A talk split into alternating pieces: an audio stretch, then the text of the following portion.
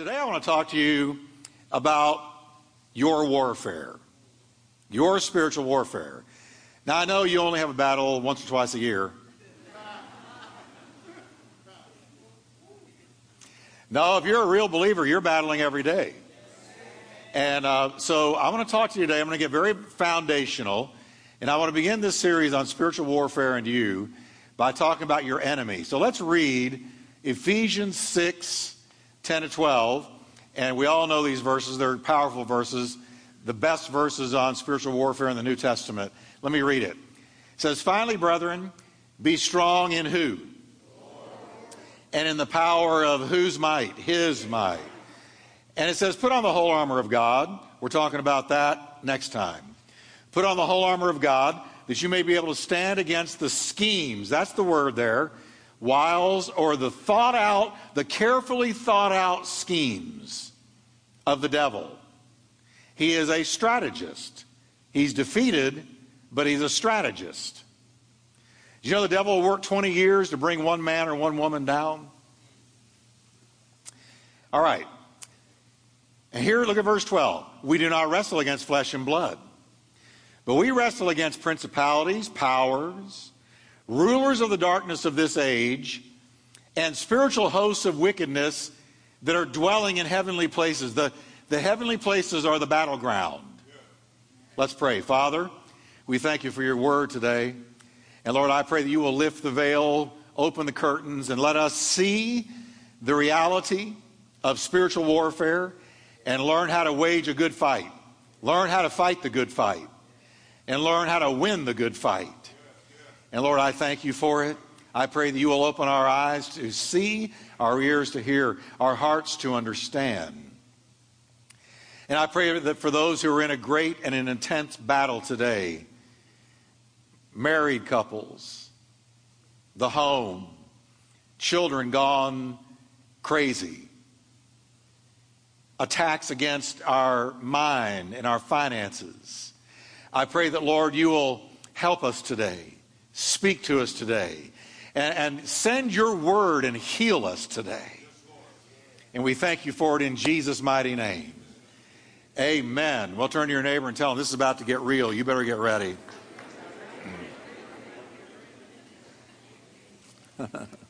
Amen. Now, I want to begin this uh, series on warfare by first just look, getting real foundation foundational, looking at what kind of battle we're in. What kind is it? What, what is the battle really about? And who our real enemy is. We're going to see that it's not people, but who our enemy, our real enemy is. Now, Paul begins his word about warfare by telling us that our battle is not out here, but it's spiritual in nature. He says, You're fighting a spiritual battle. It's spiritual. Now, for a lot of people, when I say that, if I were to go out there, uh, let's just say in a college, and I was to use that word spiritual, a lot of people would, would poo poo that and laugh at that and mock that because they believe that all that there is is what you can see, hear, taste, touch, and smell. They believe that's all there is. Well, all that there is is what we can see with our senses. And anything beyond that is a, a fairy tale or a myth. And it, there's no such thing as a spiritual world. But the Bible totally disagrees with that. Now, Paul tells us we're in a spiritual battle. It is not a battle of guns and knives and bombs or chemicals or fists or fights. But we're in a battle that is waged on a spiritual plane, in a spiritual world. It is a battle against unseen powers that seek to destroy our lives, carry the lost to hell, sabotage the Christian's walk, and ruin all that is good and godly. And boy, don't tell your rocket scientists to look around us today and see that we're in a battle in America. We're in a really deep spiritual battle. You see, the Bible reveals that there is a world beyond the material world that is around us right now. There is a world beyond this world in this room. There is a world out there. We can't contact it with our five senses, but it's there. The Bible is the book that opens our eyes, opens the veil, pulls back the veil, pulls back the curtains, and really allows us a window to look into that world. Without the Bible, we wouldn't know. I mean, we have experiences. We have experiences that are spiritual in nature. There's no way we would ever know what's really in that world if it were not for the revelation of the Bible. The Bible tells us. The Bible opens our eyes. And it says in that spiritual world are found angels and demons and a real devil. God the Father is in that world. God the Son, God the Holy Spirit. Jesus said, God is not a man. He is not physical in nature. He doesn't have a physical body. But Jesus said, God is a spirit. And those who worship him must worship him in spirit and in truth. So he's telling us there's a spiritual world. God dwells there. God the Son dwells there. Right now, he is seated on the right hand of God the Father and God the Holy Spirit. And they are abiding in a spiritual place called heaven. We can't see heaven, but heaven is there, and one day we're all going to go there. The Bible says that there are, especially the book of Daniel, that there are two mighty stupendous archangels in that spiritual world. One is named Gabriel, one is named Michael. Lucifer used to be one, but he fell. But there are two mighty archangels in that world that we cannot see. And the Bible tells us in the book of Revelation that they are going to play heavily in last days events. There are glorious worshiping angels in that world that we cannot see. Uh, they're called cherubim and seraphim. And all they do is worship God. And they are living in that unseen world. There is an innumerable company of angels that serve God in that world. Millions and millions, countless angels. Matter of fact, the third message in this series is going to be Your Unseen Helpers. And I'm going to talk about angels. But angels are mighty. They are not, you know, these, uh, these beings, fat little cherub looking things flying around on wings, uh, looking like Cupid. That is not a Bible angel. A Bible angel is a mighty being, a, a mighty, tall, forceful, dynamic, even frightening being that every time an angel appeared to somebody in the Bible, they fell on their face in fear because of the mightiness of this angel. But there's a, a, a countless number of them. When Pilate looked at Jesus and said, Don't you know that I could have you killed? Jesus said, You would have no power over me unless it was given to you by my Father. And then Jesus said, Do you not know that I can call on my Father and he will at once put at my disposal 12 legions of angels? And a legion, a Roman legion, Roman soldiers was 6,000. So 12 times 6 is 72. And Jesus is telling them that, that right now, if I called on God, there would be 72,000 angels would be sent to deliver me from your hand. A mighty force we can't see. And millions upon millions of departed souls are in the world that we cannot see, abiding either in a glorious heaven with Jesus or awaiting judgment in a place called Hades, but they are there in that place that we can't see, the spiritual world. The world that we live in is temporary. John said that world is passing away. This world is passing away, and the lust thereof. But he that does the will of God will abide forever. And listen, in that mighty, in that spiritual world that I just described, and all the beings that are dwelling in it, there is a mighty battle taking place in that spiritual world right now. Satan and his legions of fallen angels are in fierce combat with God and His purpose and His plan for the world and for you. Jesus said, The kingdom of heaven suffers violence, and the violent take it by force. Even Jesus said, The spiritual world is a place of violent conflict that is taking place that we can't see. And if you don't think so, I'm going to let the devil speak for himself. This is one of the few times I'll quote the devil in this church. But let me, let me just show you what the devil, how the devil reveals through his own mouth that we're in a battle.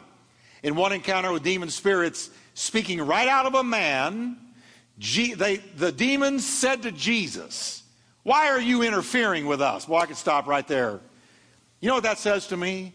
That is the devil admitting, I've got an agenda, I'm doing things, I've got a plan, I've got a goal. And when Jesus showed up, he started messing with my stuff. He started interfering with my work. He started hindering my plan. Jesus came to destroy the works of the devil. That's why we worship Jesus here. That's why we preach Jesus here. This is why we're all about Jesus here because people are in bondage and they need to be set free, and the only one that can set them free is the Lord Jesus Christ, who was anointed of God to set people free from bondage to the devil. You will know the truth, and the truth will set you free. And he whom the Son frees is free indeed. So they said, Why are you interfering with us, Jesus of Nazareth? If you come to destroy us, I know who you are, the Holy One of God. They knew more than a lot of people do. In another place, Matthew records, they began screaming, that is the demons. They began screaming at him. Why are you interfering with us, Son of God? Have you come here to torture us before God's appointed time? See, even the demons knew that Jesus would one day, at God's appointed time, cast them into the eternal lake of fire, and they feared him. They said, What are you doing here, interfering with us?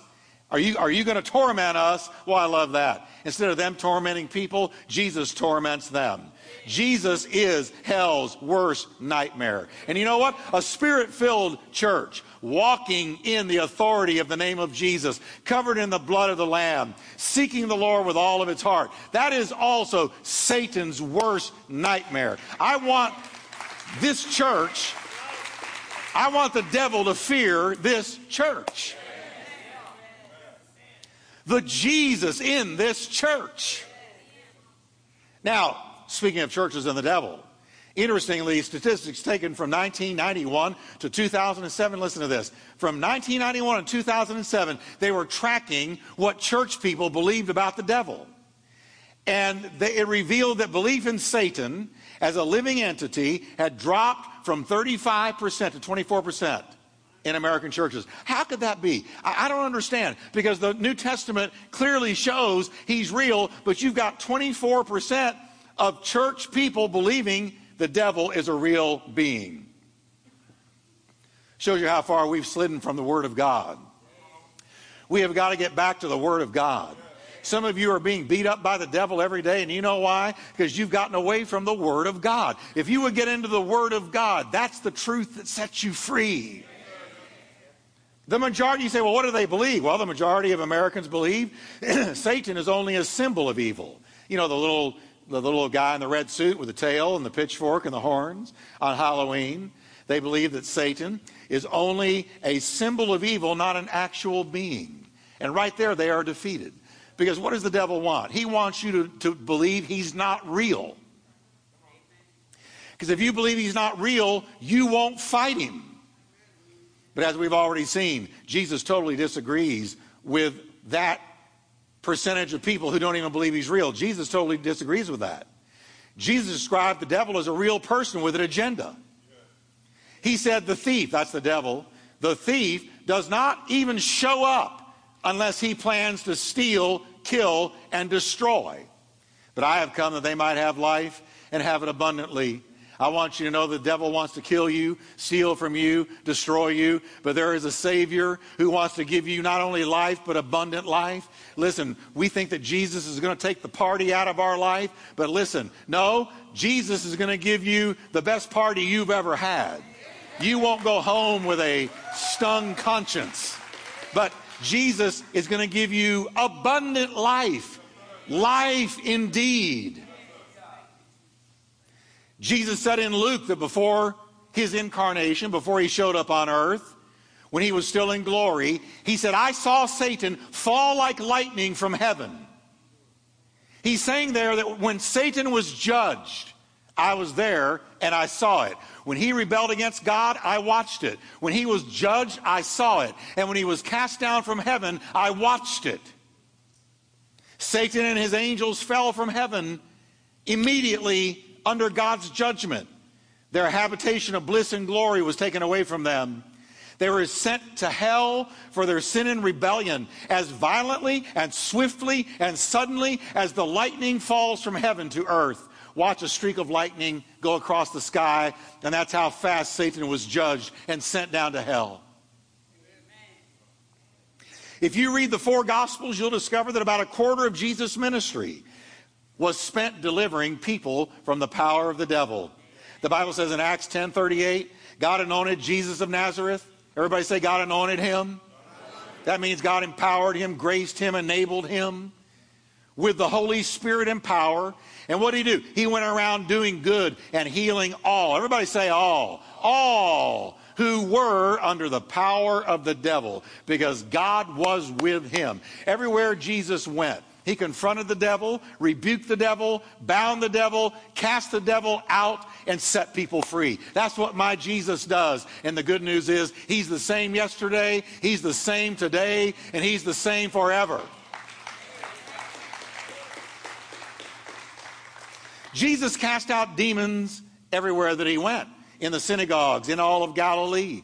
He cast devils out inside of houses, outside in the open fields, in the multitude, in the presence of multitudes of people, at the seashore, in a ship, and in every city and village where he went. Jesus confronted the devil, and the devil confronted Jesus.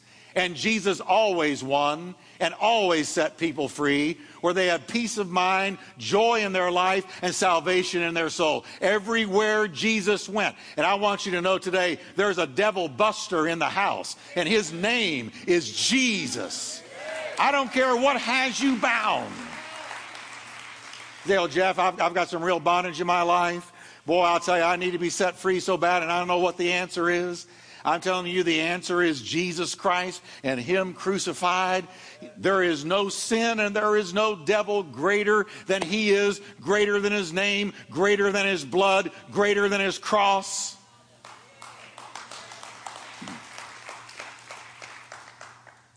Even the first person to see Him after He had resurrected from the dead was Mary Magdalene, out of whom He had cast seven devils. The New Testament epistles reveal beyond a doubt that we as Christians are in a real battle against a real devil in real time. It says in James 4 Submit yourselves therefore to God, resist the devil, and he will flee from you. Well, who's he talking to there? James isn't writing that to lost people.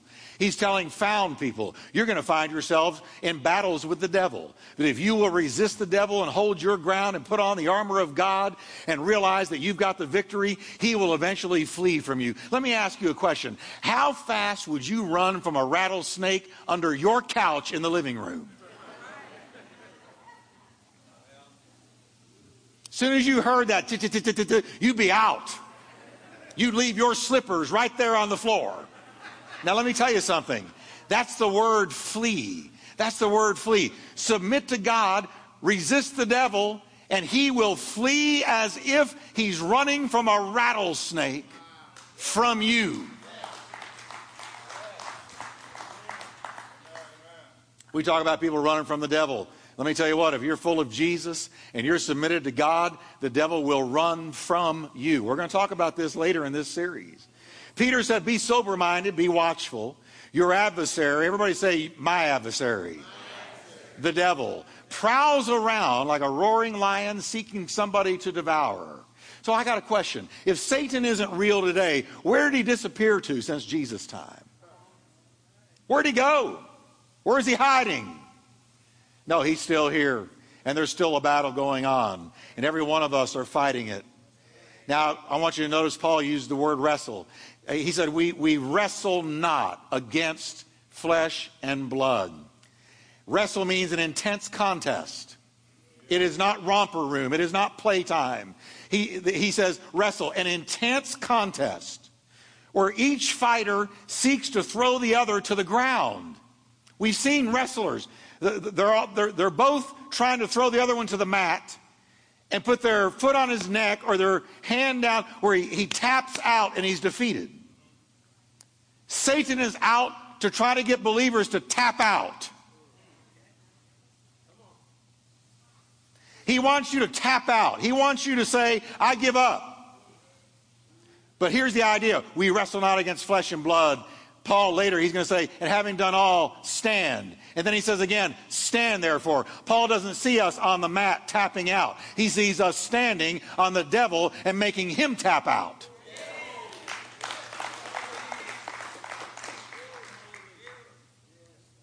So the spiritual battle we are in as God's children is one where our enemy is trying to put us to the mat, trying to put us down to the mat, defeated. But God is going to show us through His Word in the next few weeks that it's us that are going to, that, that are called and anointed to win. It is us that have been empowered to put Him to the mat, make Him tap out, defeat His designs, thwart His plans, ruin His goals, and see people set free.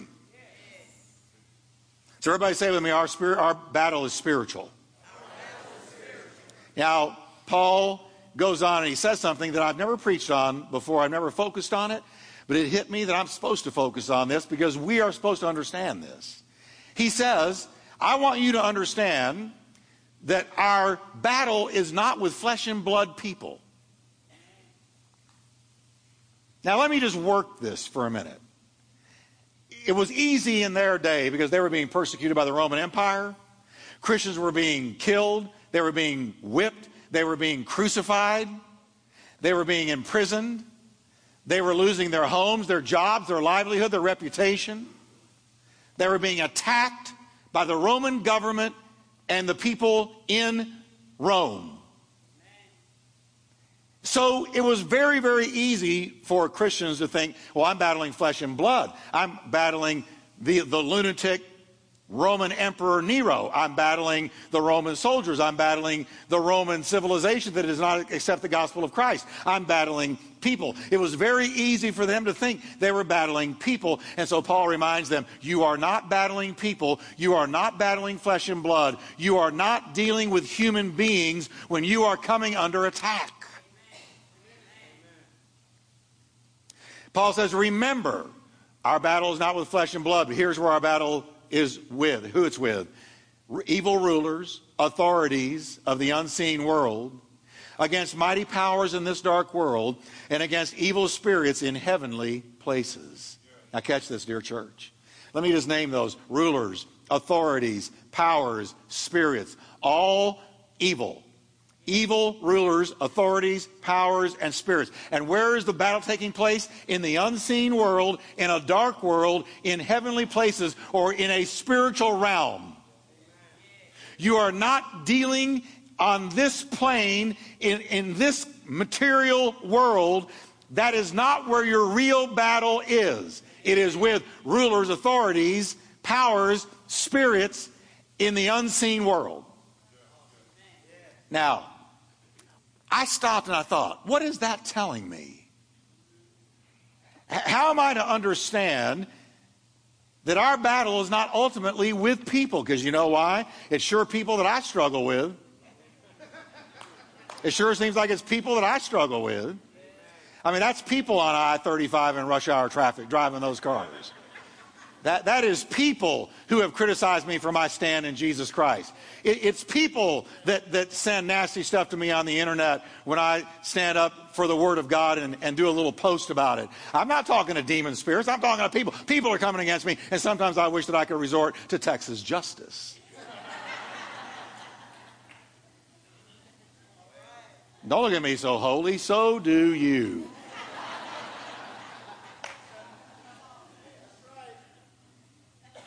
You know, one, two, Lord, forgive me. Didn't mean it. Devil made me do it. But seriously, because it's so often, because it's people we struggle with, it's so hard to remember that it's not people we're struggling with. It's people that attack us, that, and the truth of God's word, and the Christ we love in a conflict. So here's the deal. Here's my here's what I want to answer today. In, in, a conflict, what part is them and what part is the enemy and how can I know the difference? And what about battles in the home?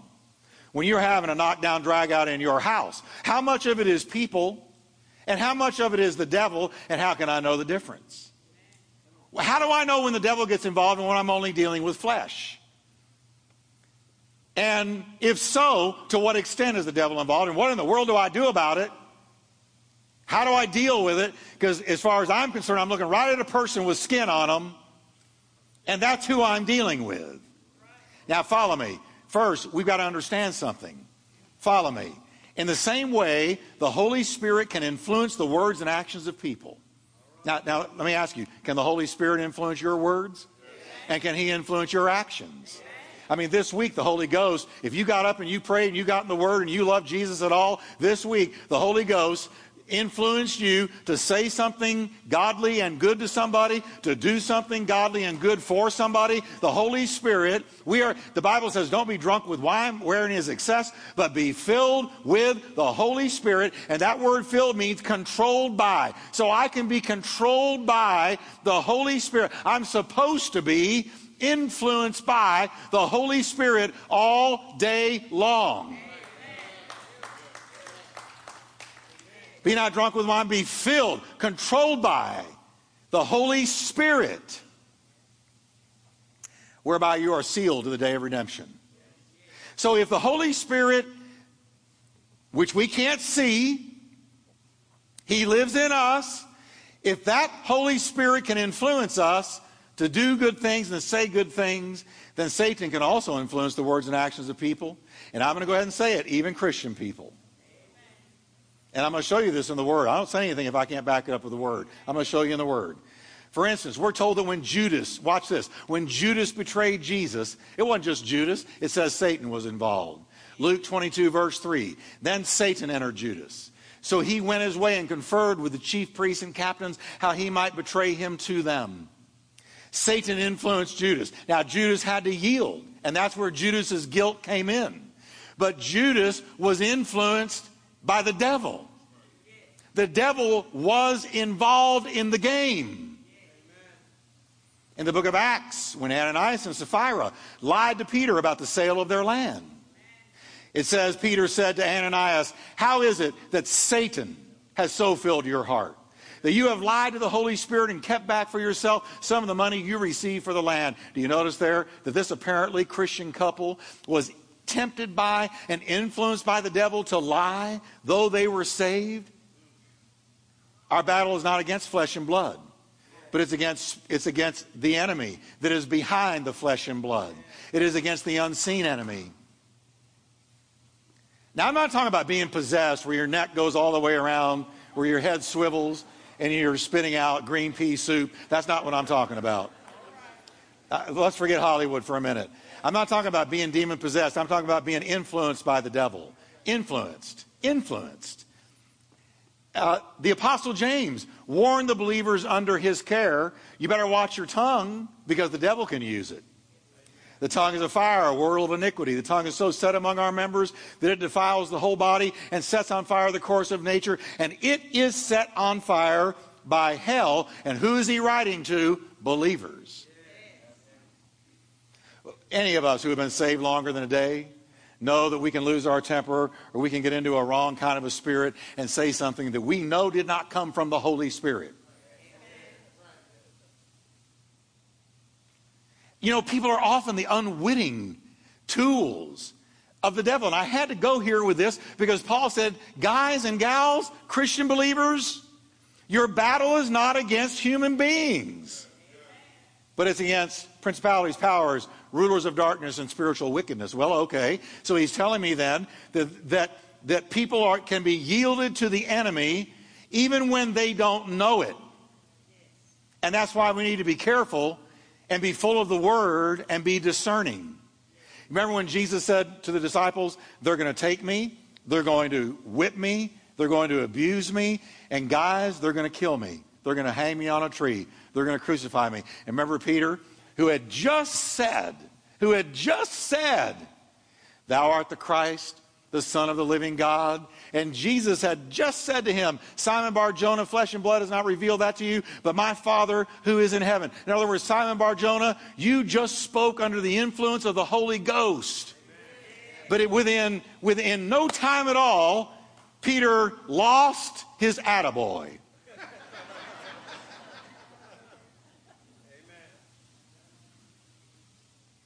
Because he, it says he took Jesus aside and began to rebuke. Can you imagine rebuking Jesus? Began to rebuke Jesus, telling him, Lord, be it far from you that you would allow them to do these things to you. And what did Jesus do? Watch what he did. Jesus looked at Peter, but he looked beyond Peter. And he said, Get behind me, who? Satan. Satan. For you savor not the things that be of God, but the things that be of men. In other words, Satan is all about flesh and sin, and he's not about the plan of God. And Jesus realized, I'm not dealing with the flesh and blood man called Peter. I'm dealing with an influence on him that I'm going to address directly, and I'm not going to rebuke him. I'm going to rebuke the devil influencing him. Oh, this is good stuff. This is good stuff. Now, now, we've got to get this because there you are. You're in a knockdown drag out with somebody. You're fighting. You, you, there, there's flesh involved, and all of a sudden, you, you, can tell that it's gone into another dimension, and you're dealing in a spiritual dimension, and you can tell that Satan has gotten his foot in this. And what are we called to do? Well, first of all, if it's your spouse, please Please don't copy Jesus here and call them Satan. I want you coming back next week for part two, and I don't want to add to the problem at home. So don't look at your spouse and say, Get behind me, Satan. There, there is a principle here. Some of you have already done it, I can tell. Get behind me, Satan. Don't you call me Satan, Satan.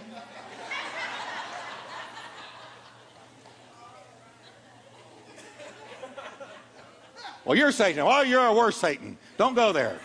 Listen, here's the principle. When you know that somebody is attacking you, see, the devil was trying to circumvent God's plan for Jesus. And he was using somebody Jesus loved, knowing that would be more powerful.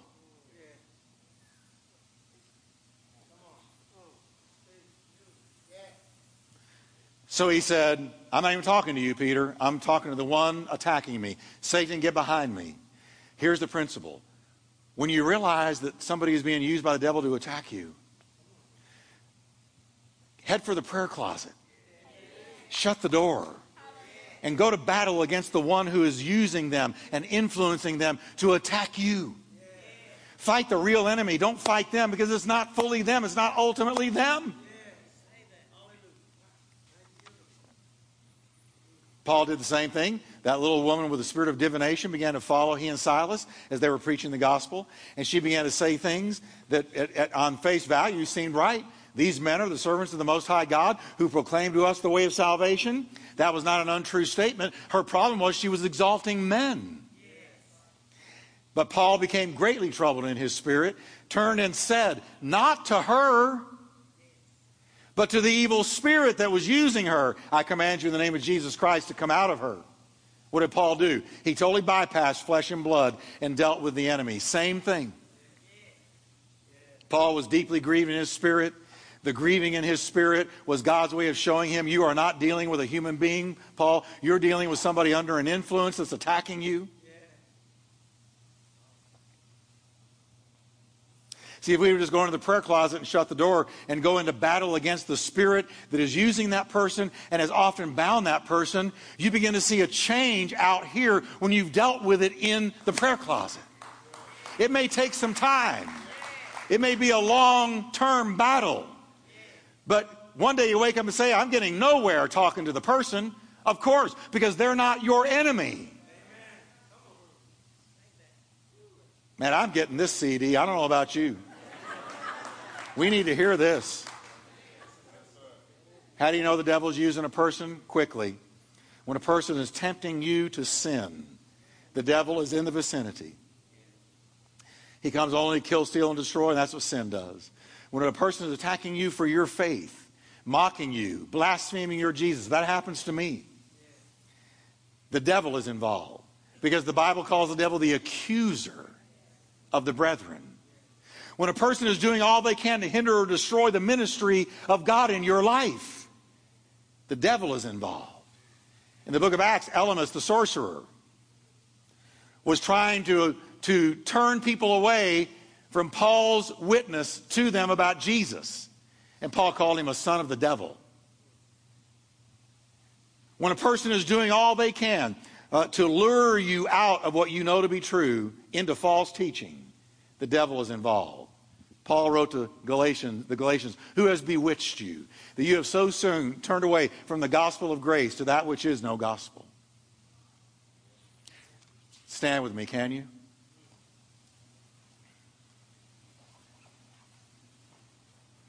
How many of you are glad you came today?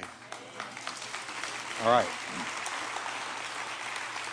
Now, when I look when I look at the riots and the mayhem rocking our nation right now, the hatred and the vile gutter language being spoken on national network television, sometimes by the news announcers themselves and politicians themselves. And when I look at the division and the murder, I know I'm not dealing with flesh and blood. I know we are in a deeply uh, demonic battle. And how's it going to be won? Well, you can't throw a simple little religious platitude at the devil. It'll do about as good as a squirt gun against a forest fire. What it takes is God's people heading to the prayer closet who understand I am in the authority of Jesus. I know the one who has defeated the devil. And you begin to cry out to God for a move of God. You begin to cry out to boy, I feel like preaching today, let me tell you. You begin to you begin to cry out and say, Jesus, move in this land. One breath of the Spirit of God can shatter the shackles that bind. We're going to read three verses together quickly. Let's put them up here just to encourage you. Say it with me. Read it with me. Now, thanks be to God who always leads us in triumph in Christ. Next one. In all these things, we are more than conquerors through him who loved us. One more. Thanks be to God he gives us the victory through our Lord Jesus Christ. Amen. Amen. Amen. So let's pray together. Father, thank you for your goodness today. Thank you, Lord, for giving us the victory over the enemy. Thank you for teaching us how to, how to battle the real enemy and win now, with your heads bowed, somebody, maybe just one, in this house today needs to know Jesus. Can I tell you that I'm not here to judge you? I love you, but I can't begin to love you like He loves you. And He's knocking on the door of your heart. He wants you to have a relationship with Him. He'll change your life.